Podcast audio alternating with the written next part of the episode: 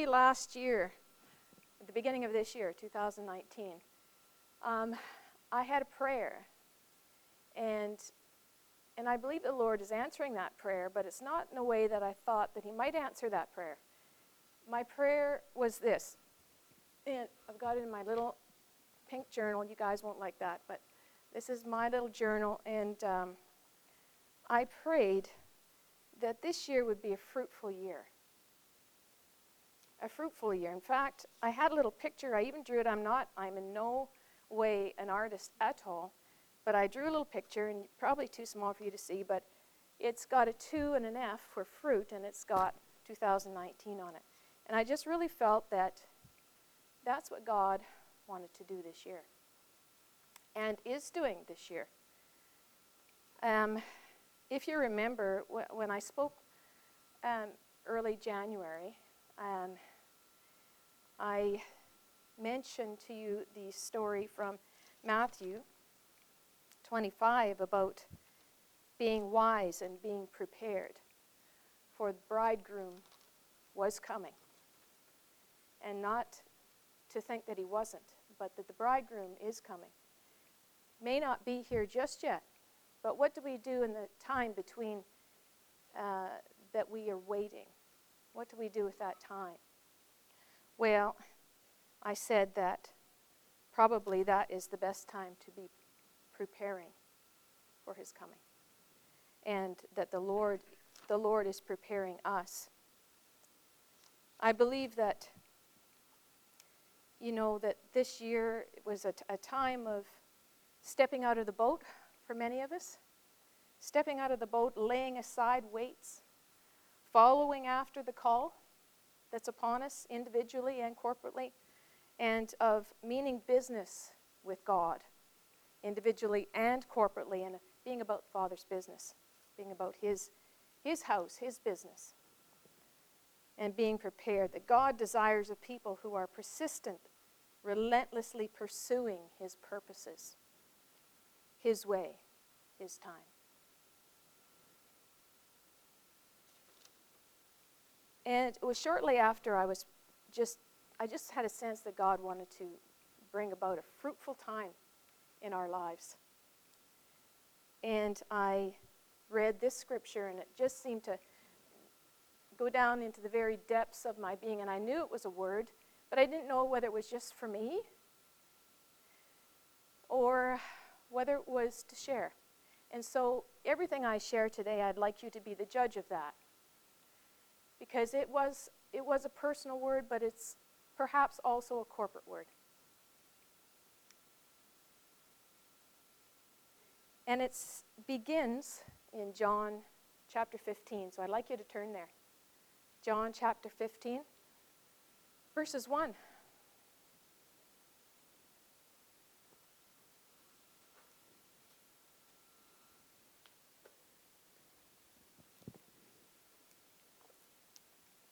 It's a very familiar scripture that we all know very well. And yet, so potent. I am, Jesus is speaking here, I am the true vine. And my Father is the vine dresser. Every branch in me that does not bear fruit, he takes away. And every branch that bears fruit, he prunes, that it may bear more fruit. You are already clean because of the word which I have spoken to you. Abide in me and I in you. As the branch cannot bear fruit of itself unless it abides in the vine, neither can you unless you abide in me. I am the vine. You are the branches.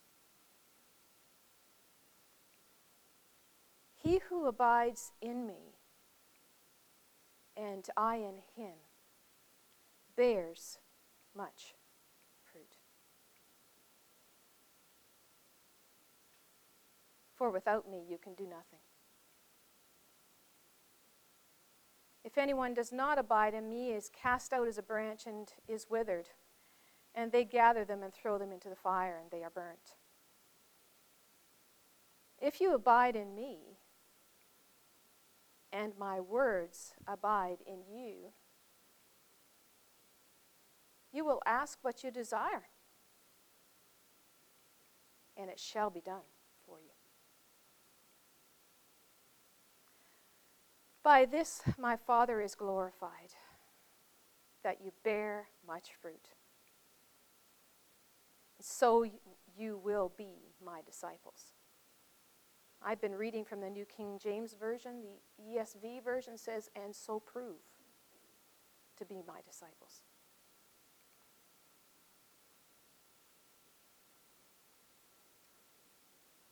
Jesus is using a lot of symbolism here, and um,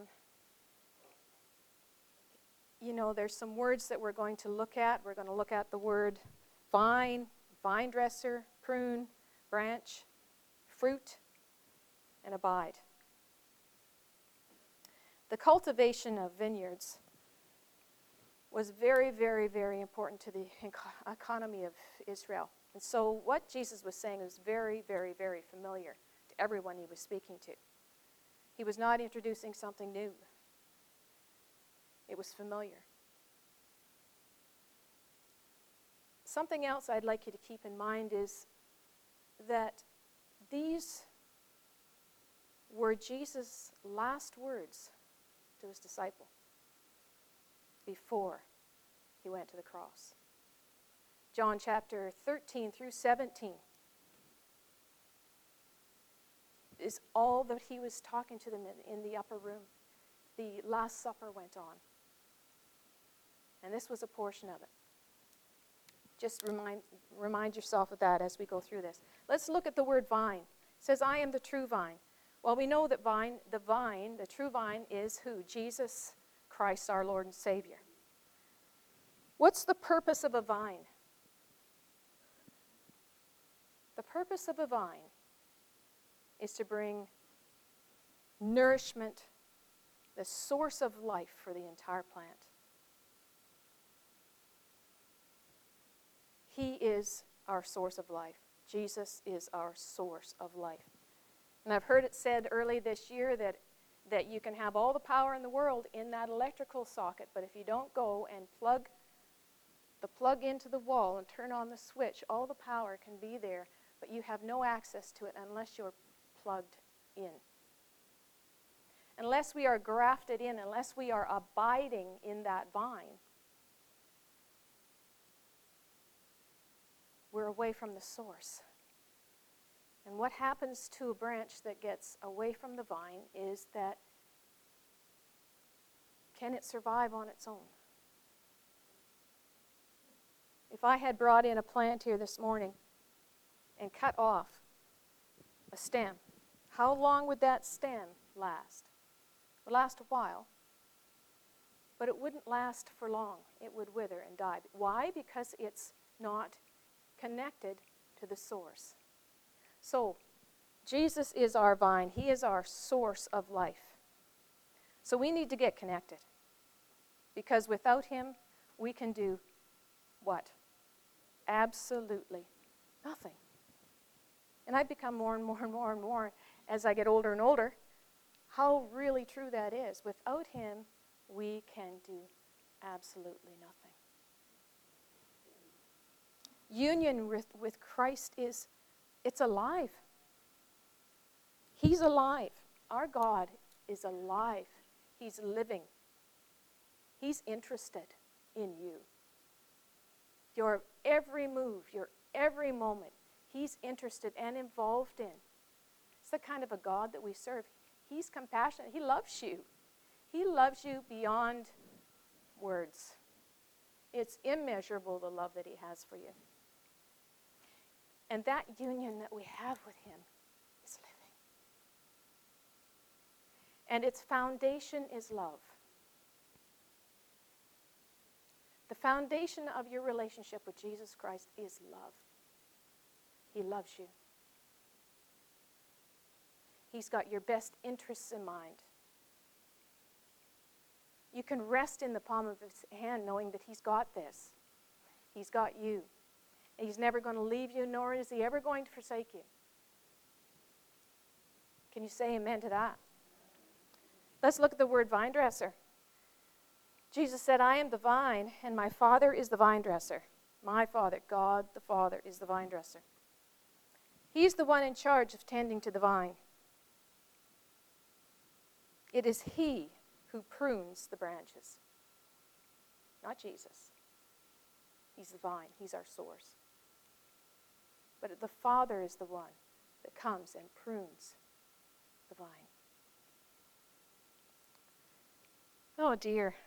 The vine dresser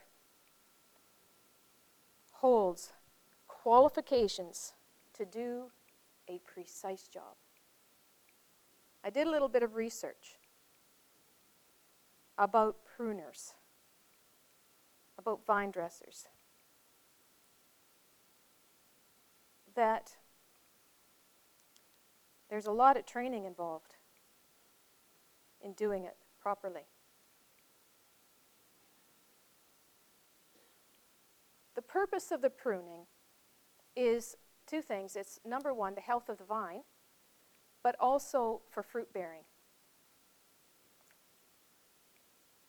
And the vine dresser on that, on that um, vine, let's just think of a, uh, a vineyard. On that vine, he's looking for quantity, yes, but also quality. He looks for two things.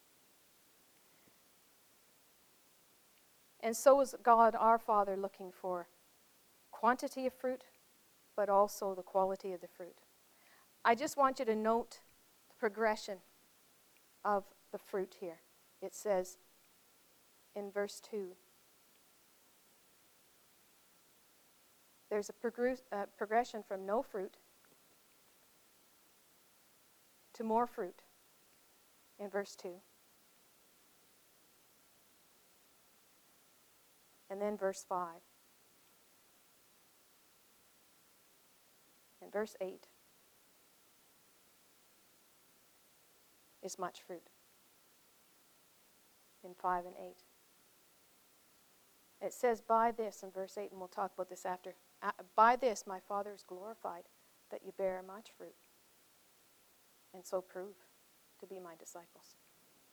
The research that I, I, I did uncovered this that a vine dresser prunes the branch in two ways.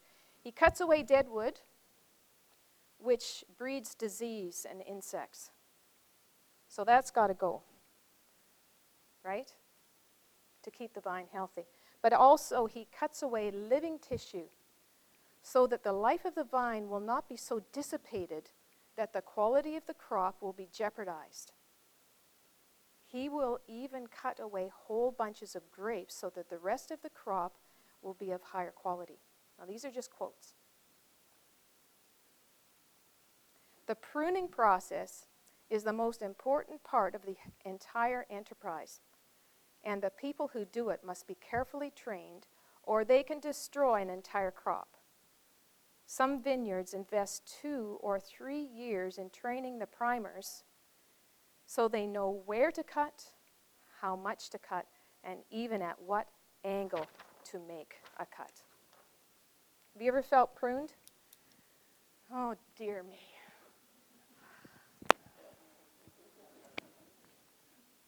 Two little stories for you. One was after Eugene and I got married, and I probably told you this story before, but we had a crabapple tree in the back of our garden or yard.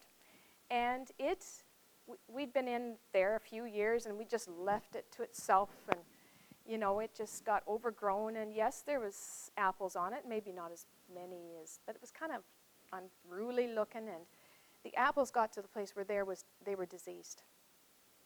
So we thought, well, you know what, the tree's diseased anyway. We're going to call somebody in and we're going to get them to look after this tree, either cut it down if it's not worth anything, or we're going to have it pruned. So we did that, called somebody. We were away, don't know where. Came home, and there was the tree. It was.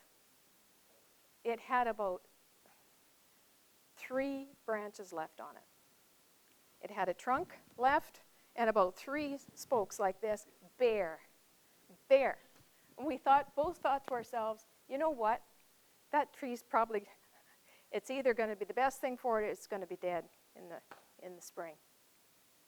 Because we thought he'd killed it. It was bare. Have you ever felt pruned to the place where you feel bare? Just down to nothing. Well, the next spring, believe you me, I have never seen a tree produce good fruit, an abundance of fruit, like that tree did. But it took a pruning. So, was that pruning good for that tree or not? The alternative was being infested with bugs because the tree was diseased. The pruning sorted that out. Another little story. Maybe some of you teenagers will be, appreciate this. So when I was about 16, 17 years old, I really got turned on to God when I was 16. Amazing story. Someday I'll tell you about it. But you see, all my grown up years, I had grown up in a farming community. My uncles were um, heavy horse people. They raised them, they showed them, they used them on the farm, but it was a big deal in the Brown family. It was, showing was a big deal. They're all horsemen. So I ended up with this little beautiful, beautiful quarter horse mare. She was bay. She had a blonde mane. Can you just imagine it? She was beautiful little little mare. I had tack that matched her. I made sure everything was matchy. And I went along to all the country fairs with my uncles and mom and dad. We had a little trailer that we carted, and we did the fairs. And uh, shortly after I really got turned on to God, I didn't do too bad in the fairs now, I'll just tell you that, just right now. Um, um, so shortly after I got turned on to God, um, I went to college in town, and we did not have the money to keep her in town, so I had to sell her. And so I sold her to my cousin. Um, and he took her home.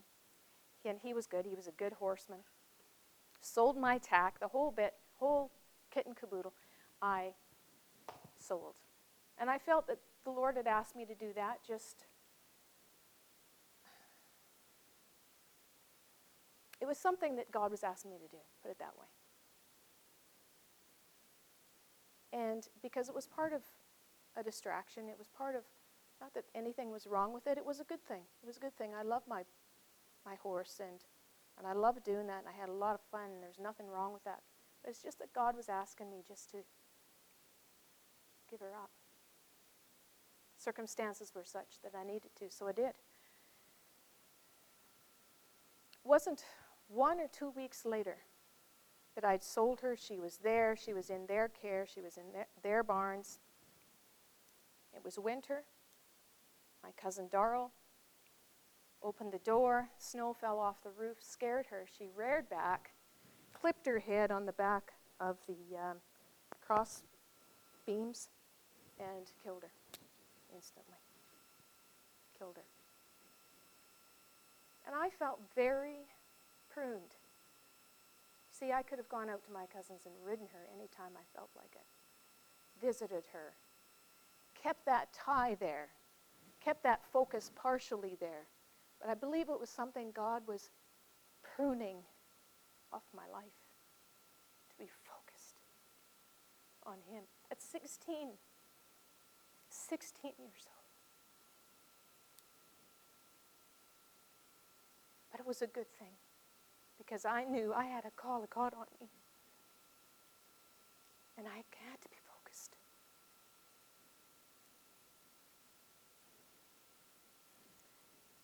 It's not something I'd have chosen to be done, but it was something the vine dresser did. And sometimes when you go through a pruning, it's tough to take. But the vine dresser knows what's best for them, for his children, for, his, for, for a life. Those were two little stories. I know what it's like to be pruned. In fact, this year, when I said that prayer to the Lord, 2019, God, I just believe that you're saying this is going to be a fruitful year. And it has been, but it's not been without pruning. I have felt pruned in many ways. And I've shed some tears this year already. That's okay. That's a good thing. It's a good thing. Because I know who's in control of the pruning. It's my Heavenly Father who loves me.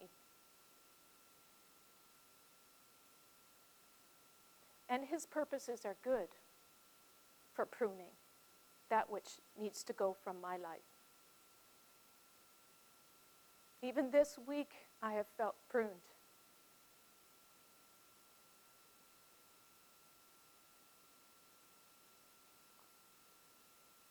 But it's okay because I know who's in control.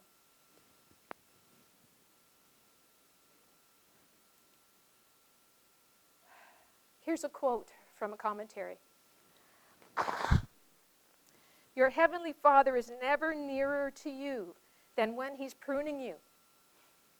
Sometimes he cuts away the dead wood that might cause trouble, but often he cuts off the living tissue that's robbing you of spiritual vigor. Pruning does not simply mean spiritual surgery that removes what is bad. It can also mean cutting away the good and the better so that we might enjoy the best. Yes, pruning hurts, but it also helps. We may not enjoy it, but we need it.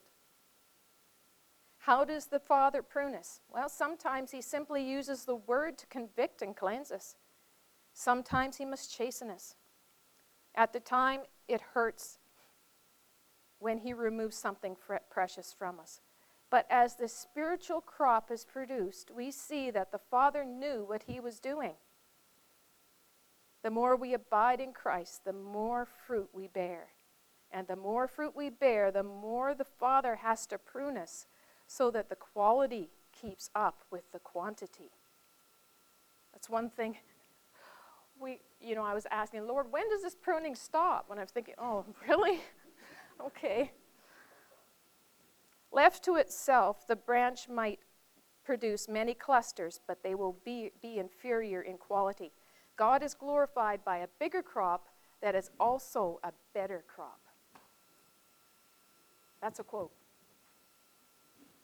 All right, let's look at the next word branches. That's us, you and me. We're the branches.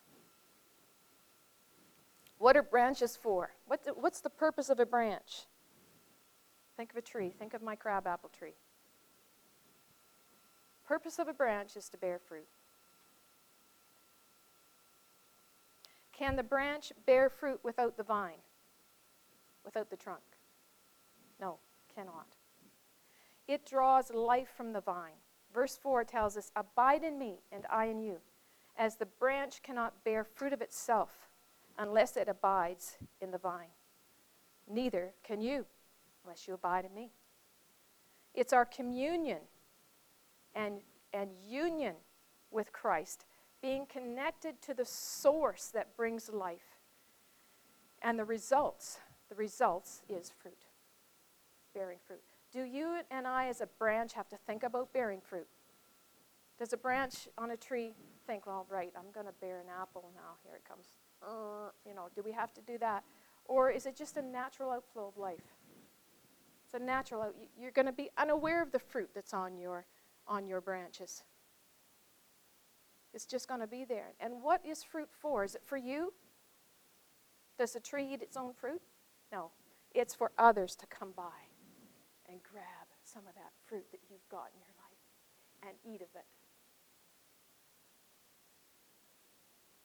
some of that goodness that's just oozing out over top of you, overflow, and they're going to eat of that goodness that you've got brimming in your life because of the vine, because you've been through a pruning and you know. Because of the quality of that fruit. How about patience? Don't pray for patience, by the way.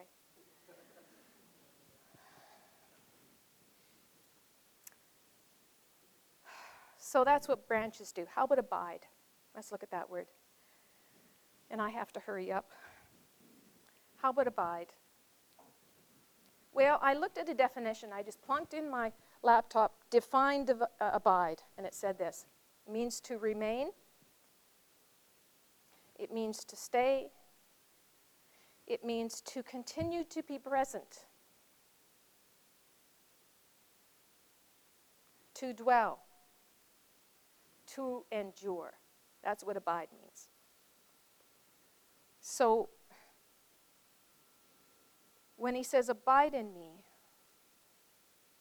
he means stick around, stay, draw from me, endure. When the pruning is going on, it's an endurance, is it not? It's an endurance because you feel dry. You feel like there's no, there's, you're just sitting there bare. Dry, dry time. But if we will endure and realize that life in the vine is still there, if we'll just plug in, if we'll just plug in daily, that sap's going to flow because you are His and He is ours. We're connected. We are connected. We are connected. We're grafted in. We are part of Him. He says, Abide in me and I in you. It's a two way deal. It's a two way deal. That close communion between the Lord and us results in this hearing His voice. How many would like to hear His voice afresh? Yeah? Anybody? Um, how about faith being imparted? Once you've heard that word, the faith, you know, that little man that's inside you that stands up. I have a little man that's in there. And when faith is imparted, there's a little man stands up and there's nothing going to move me because I know that I know, that I know, that I know.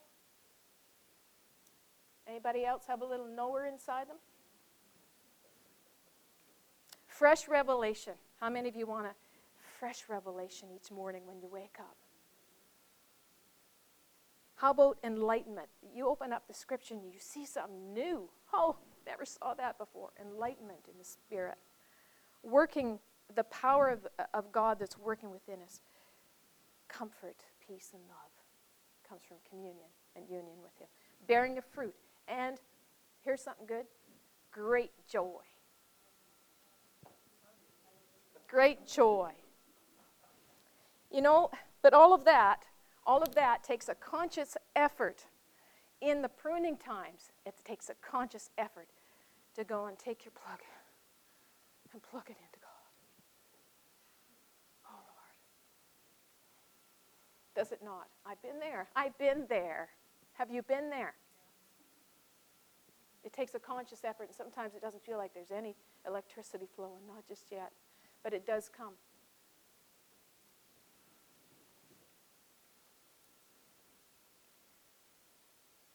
So, what joy it is when we meet God in a place of worship, and it could be just a simple song in your quiet moment where God begins to flood your soul and your spirit. It may be in a small prayer that you pray in the middle of a coffee shop somewhere in your corner that God begins to speak to you. You're, gonna, you're, you're going to experience joy in serving and in sacrifice. Do you know there's joy in sacrifice? Because sacrifice, obedience always requires a sacrifice. There's joy in obedience.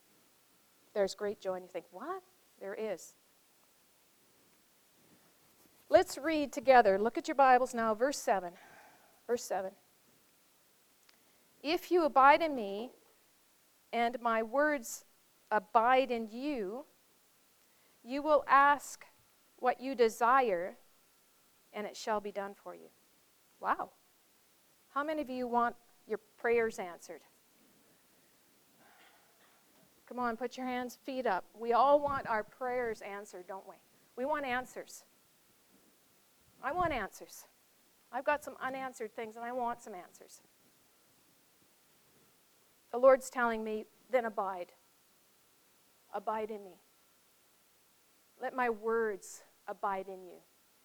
Remember what that word abide means. As I was reading this passage, and this has always baffled me, why verse 3 is in there. In the middle of saying, I'm the vine, you're the, God is the vine, or Father's the vine dresser, we're branches, every, every branch that bears fruit he prunes. And then in the middle of all that, it seems like he drops verse 3. He says, You are already clean because of the word which I've spoken to you. And I've always questioned that, thinking, What's that doing in there?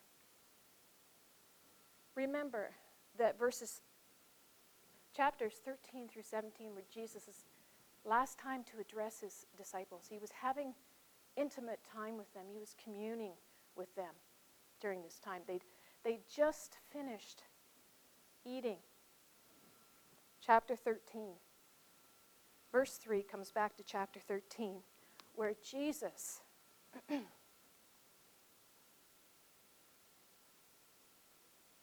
where Jesus washes the feet of the disciples. If you abide in me and my words abide in you. And he says, You're already clean because of what I've spoken to you. You're going to find in chapter 13, 10 to 15, that Judas wash, or Jesus washes the feet of the disciples, including Judas.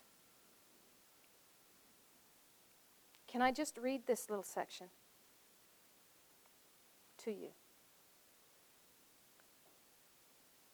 And Jesus said to him, He who is bathed needs only to wash his feet but is completely clean. He's telling his disciples, You are clean, but not all of you. For he knew who would be- betray him. Therefore he said, You are not all clean. So when he had washed their feet, taken his garments, and sat down again, he says, Do you know what I've done to you? You call me teacher and Lord, and you say, Well, for so I am. For I then, for I then, your Lord and teacher, have washed your feet. You also ought to wash one another's feet. For I've given you an example that you you should do as I have done to you. So he was giving them this amazing, this, this amazing, amazing, played out in front of their eyes example but what got me was he said that they were not all clean, but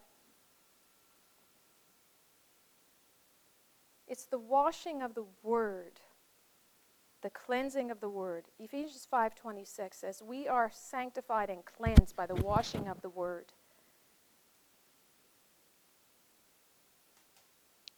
He says in john 15 you are all clean. Judas has gone off to do his, his deed by then we need clean hearts, clean hands, clean motives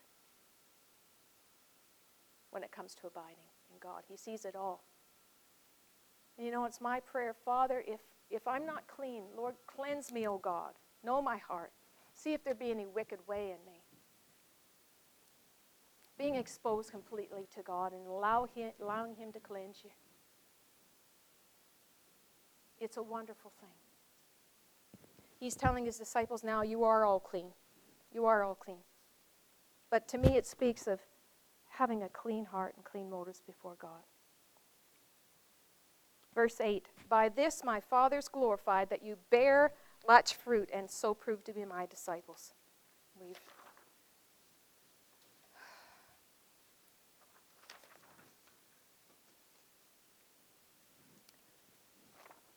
Okay. Doesn't end there. Can you hang in there with me? Can you hang in? So, are you all right? Okay, good. We're going to do the next section. I'll try to speed through it a little bit faster. This next section, verses 9 to 17, we are asked to do three things. Three things the Lord is asking us to do. One, abide in his love. Two, keep his commandments or obey. And to love one another. Let's read 9 to 11. As the Father loved me, I also have loved you. Abide in my love. If you keep my commandments, you will abide in my love, just as my just as I have kept my Father's commandments and abide in his love. These things I have spoken to you, that my joy may remain in you, and your joy may be full. In verse 4, it says, Abide in me. Now he's saying, Abide in my love.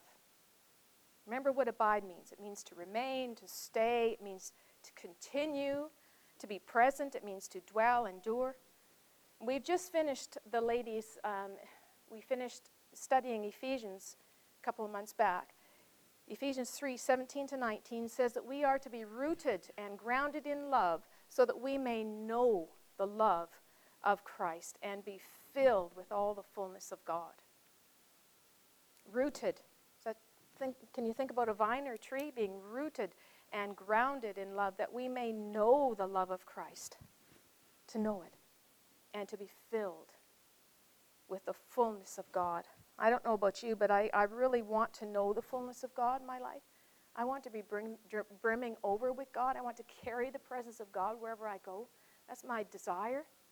And that's a work of the Holy Spirit that has to take place in each one of our lives. And, and corporately, is that, that the Lord will do such a work in us that we're just brimming. Brimming over, spilling over. My cup overflows. And what does it overflow with? It's going to overflow with good fruit. Good fruit. If we know the love of God that God has for us, we will be able to trust and rest while our Father, the vine dresser, lovingly prunes prunes us, knowing that he means no harm, only good. And he's what he's doing is preparing a way for a bumper crop. Do you say that here? Bumper crop? You know what? Okay, a bumper crop of fruit in our lives. If we are rooted and grounded in His love, we will not fear or resist or run from the vine dresser. You ever felt like running from the vine dresser? Feel like, have you ever seen a tree pick up its roots and run? Like a no. Or is it planted? Is it stationary? Does it remain through the wind and the storms, through the droughts? It remains, it's planted. Sometimes I felt like picking up my roots and running to a different part of the stream to plant myself in. But you know what? That's not God's plan. God plants us where He wants us. Isaiah 61, verse 3 that they may be called trees of righteousness, the planting of the Lord, that He may be glorified. Verse 10 says, Keep my commandments. Jesus kept his Father's commandments, and he was, he's act, asking us to keep his. In so doing, we abide in his love. So, keeping his ab- uh, commandments, obeying, is part of abiding.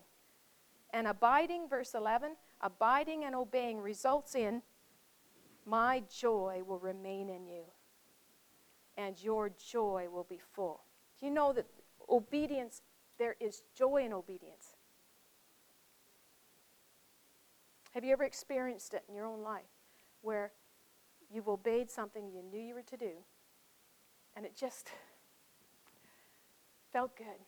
It brought joy in your life. I've been there. I've obeyed once in a while. Read verse 12 and 13. This is my commandment that you love one another as I've loved you. Greater love has no one than this, than to lay down his life for his friends. For his friends. Jesus is saying this, laying down his life for his friends. Love one another as I've loved you. Well, who are God's friends? Verse 14 You are my friends if you do what I command you. These are not my words. This is, this is right there, and I'm being challenged. I am personally being challenged. Like I said, this was a personal word, and I didn't know whether or not that this was a corporate word or not, but I just it was discerned that yes, I needed to do this. So this is what I'm doing. I'm being obedient, and I've got joy. You are my friends if you do what I command you. Okay, now watch this. Now this is exciting. This next one. You are no longer, no longer do I call you servants, for a servant does not know what his master is doing, but I've called you friends. Why? Because we're obedient. We're abiding. For all things that I've heard from the Father, I've made known to you. Psalm 25, verse 14 says, The secret of the Lord is with those that fear him. He will show them his covenant. As friends, there's a song out that says, I am a friend of God. I am a friend of God. We know it? Yeah. Friends share things with each other you don't share with everybody. Is that not true? You've got some friends that are in your little inner circle. I know in high school, oh dear, there was a lot of that going on. You had to be in the inner circle. It was a lot of hard work being in. One day I walked in and said, I don't care if I'm in, I've got God in my life. And I went, I tell you someday, tell you the story. It was radical. It set me apart, I tell you that. But I never looked back, and I had such joy in doing it. Do you want to be in God's inner circle? Do you want to hear those secrets? And get plugged in. Abide. Obey. Love one another.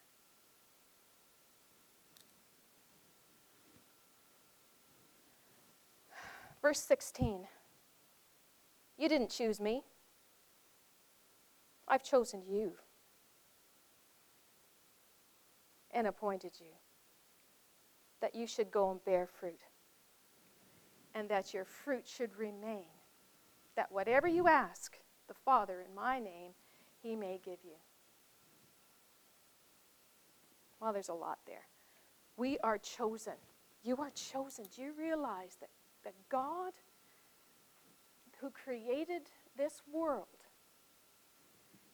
put his finger down on top of your head and chose you?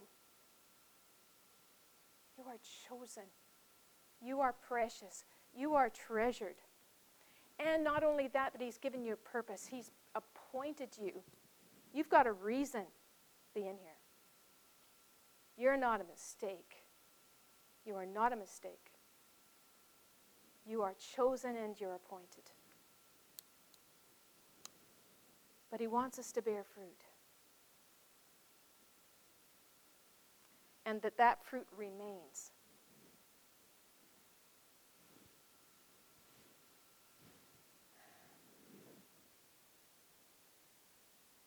The branch isn't connected, the fruit will die on the vine.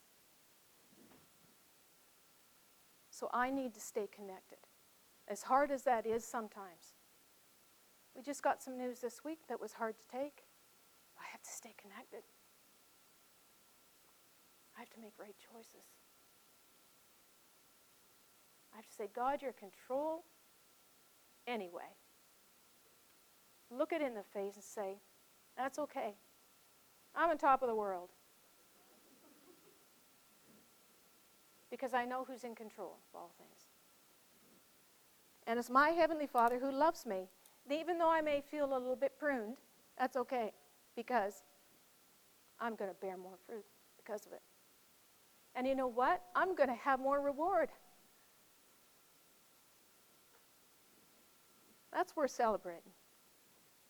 I'm looking for rewards in God. How about you? Not that we do it for reward, we do it because we love Him. But the result of that is This, doesn't, this is not in vain, folks.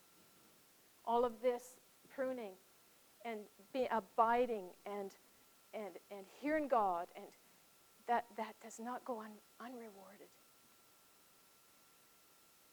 Remain, stay, stay. Plug in. Let the storms come. Prune me if you like. Cut all the branches off that you like, but I'm staying. The song was we sang today, I didn't know his list. I shall not be moved. I shall not be moved. But I will stay in the center of God's will wherever that may be. Okay. Verse 17. These things, all these things, all these things that we've just read, I command you that you love one another. You know what?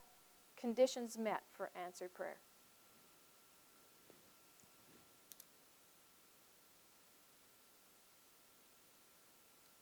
Read it.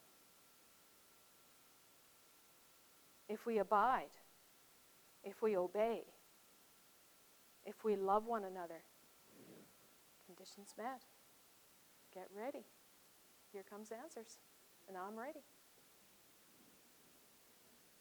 This is constant now. It's not, well, I'm going to abide today and not tomorrow.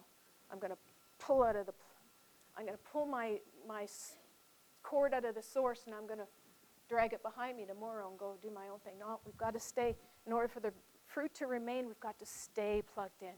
It happens to come out, stick it back in quick. Get back plugged in. Because we're missing out. We're missing out if we don't. speaking at myself here. I'm speaking at myself. It's coming right back at me.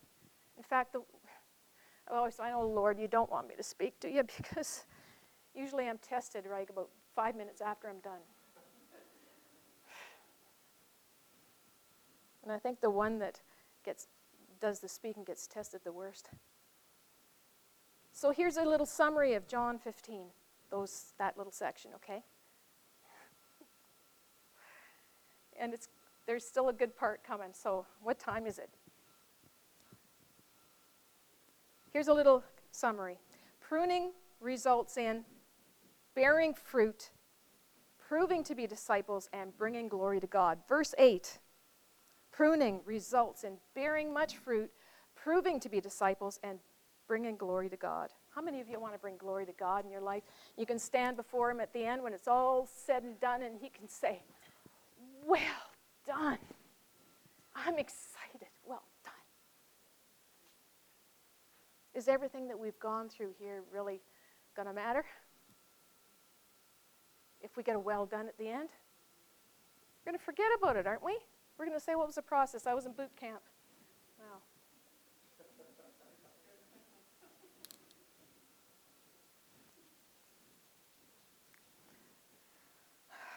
Where was I? Branches who abide in him, abide in the word, and abide in his love result in bearing fruit. That bearing of fruit results in prayers answered. Read it, verse 7, verse 9, and verse 16.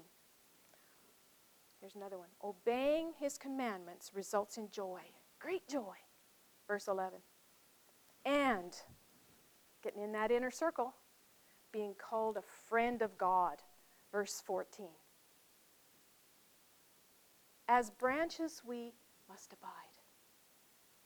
As friends, we must obey. That's what the Lord was speaking to me early January. I couldn't really develop it because we went into the uh, Bible study of Ephesians, so my mind was completely into Ephesians. But this has stuck with me and has not let me go so I hope you can glean something from it. Yes, it's a personal word. It's a personal word to me. But perhaps it's a corporate word too. Maybe you can glean something from it. there's part two. And that is, I was thinking about the life of Joseph. If ever there was a man who was pruned, oh, it was Joseph. Joseph was pruned of his family, his home, his sense of belonging. He was pruned of his country, his homeland. He was pruned of his dignity. He was sold as a slave. He was pruned of his ego. And at 17, he had a bit of an ego. And he was made a servant. In a dungeon yet. He was pruned of his dream. There he sat in jail. Here comes, but God. But God. In all of that pruning, God produced a fruitful bough.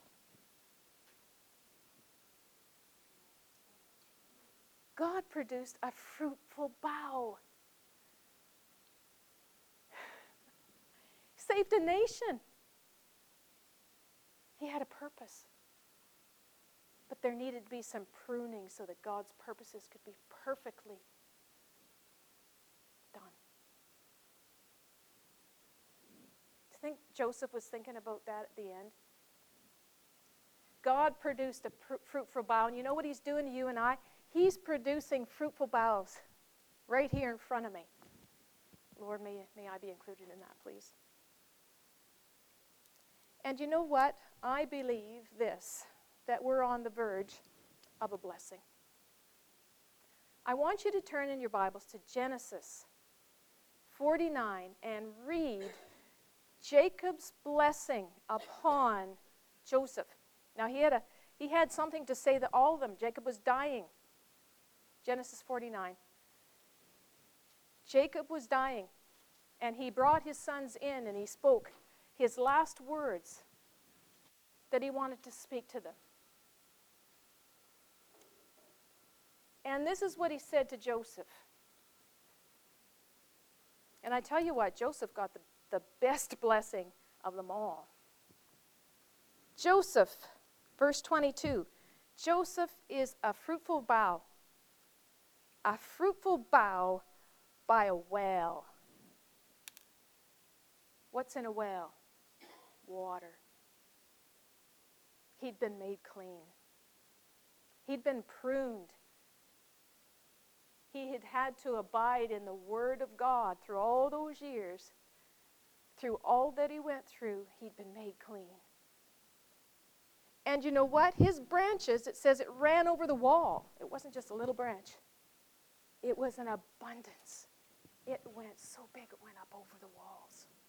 Uncontrollable abundance. Now, verse 23 the archers bitterly grieved him. It wasn't without opposition. They shot at him and hated him, but his bow remained in strength, and the arms of his hands were made strong by the hands of the mighty God of Jacob, the shepherd, the stone of Israel. By the God of your Father, who will help you, and by the Almighty, who will bless you with the blessings of heaven above, blessings of the deep that lies beneath, blessings of the breast and the womb.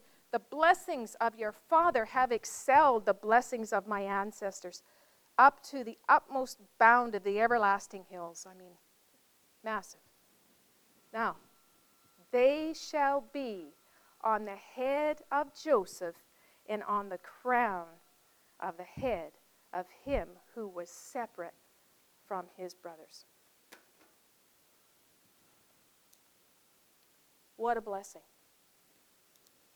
I'm reminded of Psalm 139, verse 5, where it says that the hand of blessing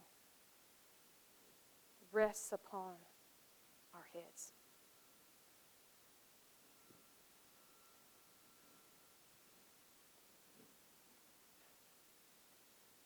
Joseph was set apart for purpose, and so are we. So are you. So are we.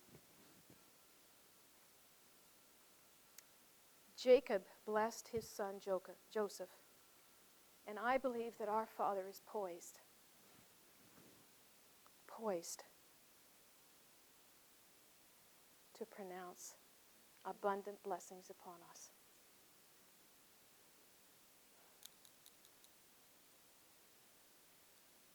Remember what the conditions are abide, obey, love.